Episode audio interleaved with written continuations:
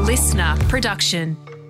Hello, it's Katherine Gillies from Moon Muse, your Aussie astrology bestie, here with your daily astro tip for Friday. Happy Venus Day, happy Friday, and happy New Year's Eve Eve.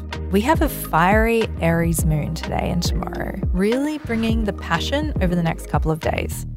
This is great energy for socializing, partying, meeting new people, and really putting yourself out there. Mercury, the planet of communication, is hanging out with Venus, the planet of love, which is fabulous for brain coupling. Becoming entangled in interesting conversations with a new love interest or friend. The people you meet this weekend will definitely be on your wavelength, and with that Aries moon, if there's an attraction, you'll know it, feel it, and act on it. Have an amazing time this weekend, and I'll see you in the new year. That's all today.